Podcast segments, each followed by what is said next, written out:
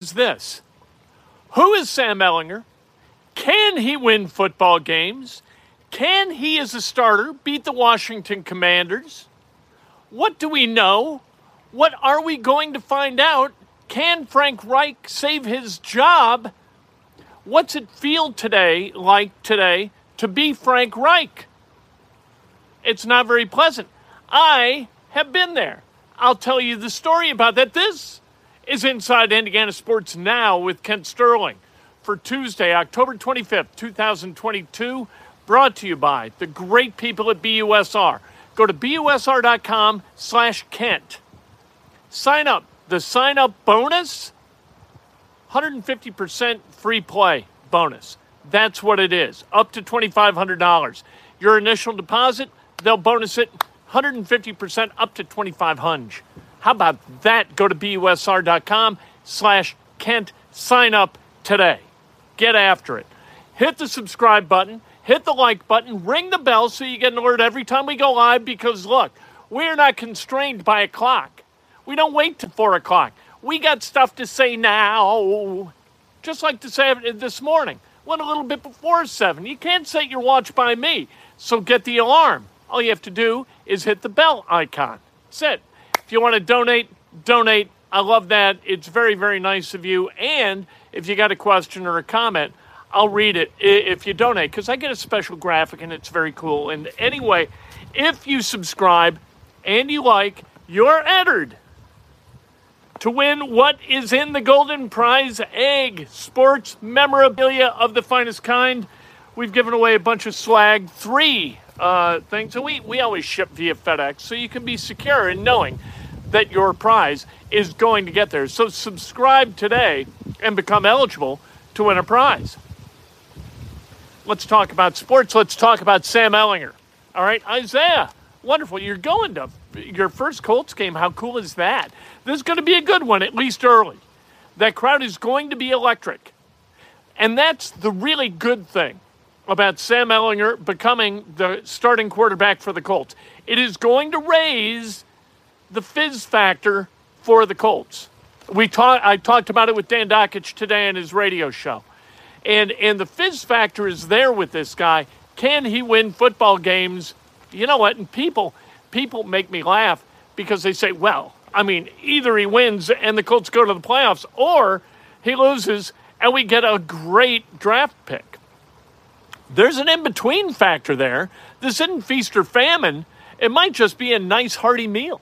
You know what I mean? This team could still wind up 8 8 and 1, 7 9 and 1. Could still wind up there and, and pick 16th, 18th overall. It's not just, hey, we're going to the playoffs or we've got the first round draft pick for the Colts. Those aren't the only two possible outcomes for the Colts. All right, so let's talk about Sam Ehlinger. Seven, seven, and three. you know, the Chicago Bears, they tied six times in 1932 and still won the NFL championship. All right, Ehlinger, when he was at Texas, because we don't know what the hell Sam Ehlinger is as a professional quarterback. The last meaningful football he played, really, I mean, he had nine snaps last year, I think. And and the, the, the, anyway, no, he had three snaps, nine yards, running three carries, whatever. Uh, at Texas, four years as a starter, he was 923 for uh, 1476. That is a completion percentage of 62 and a half. So five eighths exactly. 11,436 yards, 7.7 yards per attempt, 94 touchdowns, 27 interceptions. All good ratios, right? Now, he ran the ball also, but this is where the wheels kind of come off the cart a little bit in our belief of who he is. He ran for uh, 1,903 yards on 554 y- rushes, 33 touchdowns, but a yards per carry average of 3.4. This is not Lamar Jackson Jr. This is Sam Ehlinger. Sam Ehlinger ran a 4.8440 at the combine. He is 6'1, he weighs 220 pounds. That is Sam Ehlinger. Now, total yards 13,339. That is number 22 all time, right between Brock Purdy and Lamar Jackson. Which you gonna get? You're gonna get Lamar Jackson. You're gonna get Brock Purdy. Not the last time we're gonna hear Brock Purdy's name in comparison to uh, Sam Ehlinger either. Uh, passing yards, number nine in Big Ten history. Guess who he's right between? Brock Purdy and Patrick Mahomes. So there you go. His team's in Texas, 32 and 18, won all four bowls Texas Bowl, Sugar Bowl, and two Alamo Bowls. He won the big games for Texas. He was 32 and 18. His Texas teams were 32 and 18, I should say. Um, yeah, last year, three games, three rushes, nine yards. He had a 36 and a half inch vertical. So if he's got a leap over diving defensive linemen, 36 and a half, that's a pretty righteous vertical. I would take 36 and a half. I would have taken 36 and a half when I was 24, like Sam Ehlinger. What this really does is it brings a level of hope. This gets us through the next five days, right? Otherwise, if it was the same crap, you'd say, my God, what are we doing? Here's an interesting point, and, and this just occurred to me. Shaquille Leonard, guys like that. Ryan Kelly in his seventh season. These guys are putting their uh, their careers on the line every time they go on the field. Do they feel like Sam Ehlinger, among those three quarterbacks, Matt Ryan, even with a damaged wing, Nick Foles, and Sam Ehlinger, give them the best chance to win. And if they don't, what are they going to do? Are they going to make a business decision and, oh, oh, I don't feel good? Are they going to do that kind of thing? I don't think they will. I don't think this team is built like that. I don't think the guys in that locker room think that way, tell you the truth. And I think that Chris Ballard, one of the things he's done really, really well is put together a, a locker room of competitors who feel bound to one another. And, and I think that that's going to carry him through this. Um, you know what? And uh, let's talk about hope for a minute. What is a reasonable outcome for this team? Screw reason. I don't care about reason. I say that this team's got a shot to finish 8 and 2 the last 10 games of the season and wind up the season 11, 5, and 1 and win the AFC South. Now, how do I make such a, a, a claim? I don't know. It would be a lot of fun. And what the hell is this? This is football, for God's sake, right? What are we talking about here? This is the National Football League. We do not live and die. Thomas says, I think this team gets pumped up uh, he's a guy who's been in. Yes, yes. I think they're going to get pumped up. I think they win this Sunday legit. I think they're going to win this Sunday. We'll talk about why in a second. And thank you very much for the donation, Thomas. I really appreciate that. And as we look at it, what the hell do we have to lose? What are we going to be cynical about the whole thing? We're not going to be cynical. We're going to be hopeful. We're going to look at Sam Ehlinger as the leader of this team, and we're going to say, yes, yes, yes win eight of the final 10 games, go to the playoffs. Let's take a, let's be bold, let's be audacious, and let's be hopeful it, that this is going to be the guy. Now, is it likely we're going to be proven correct? No, but it's okay. It's not like hoping you're going to be able to pay the mortgage or hoping you're going to be able to make your car payment. That's not what this is. This is hoping for a result on a Sunday in a football game our lives aren't going to change, win or lose on Sunday against Washington. Now, that's not the case for Jim Irsay and Chris Ballard and Frank Reich, but it is for us. We get to sit here and say, yeah, yeah, they lost. Let's go get a milkshake over at Sundays, right? Why not? Um, what's Frank Reich feel like today? He doesn't feel good. I'll tell you a story. So here's what happens, right? He's got Matt Ryan. He invested a lot of effort in trying to get Matt Ryan coached up. He's got Nick Foles, who he won a Super Bowl with in Philadelphia not altogether that long ago, what, five, six years ago? Okay. Feels good about Nick Foles. Kind of maybe talked Chris Ballard into bringing him in as a backup. All right. He's won games as a starting quarterback for good teams. He lost a lot of games for bad teams. So he's that kind of guy.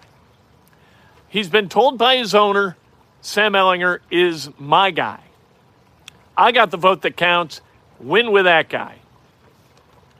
So here's what he feels like. I went into a budget meeting at Emmis. This back in like 2008, late 2008. And uh, an executive at Emmis was in the budget meeting and he said, Hey, uh, you know what? Uh, what do you think about JMV? He's on 1260, does pretty well. We keep chasing him ratings wise. I said, We're going to catch him. And I explained why I, I was not for scuttling Kravitz and Eddie and hiring JMV. And the reason was that Kravitz and Eddie were more like ESPN, and we were trying to build a good ESPN affiliate radio station that sounded the same all the time.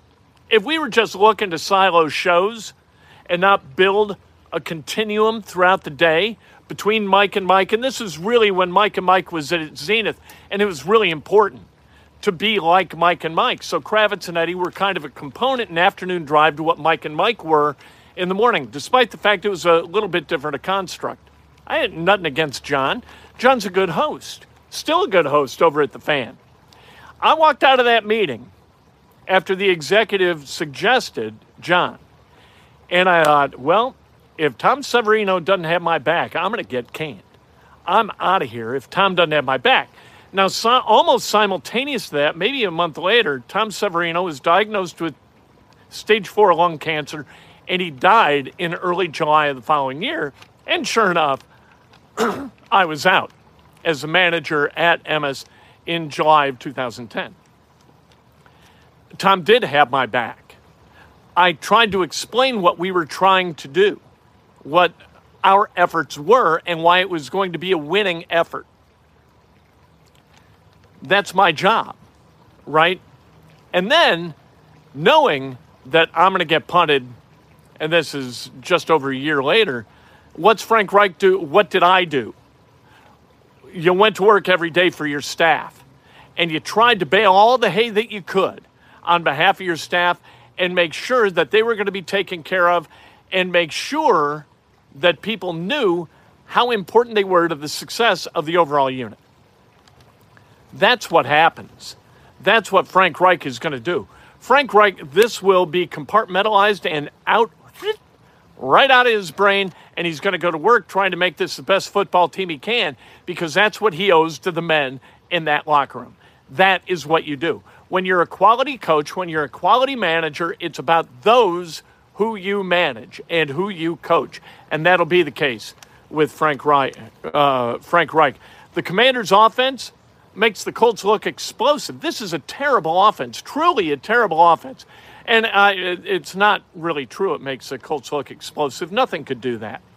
Um, 1.48 points per possession. They're 29th. The Colts, you know what? They uh, 1.49 points per possession, but it's slightly better. The uh, Commanders' defense has forced four turnovers. The Colts' defense has forced seven. That's 23rd. The Commanders, 32nd last in forcing turnovers this season. Here's the difference for the Colts. Last year, at this point, the Colts had forced 16 turnovers. How big a difference would 16 more turnover or would nine more turnovers make in this team, in their record? Significant. It would be significant, and it was significant last year.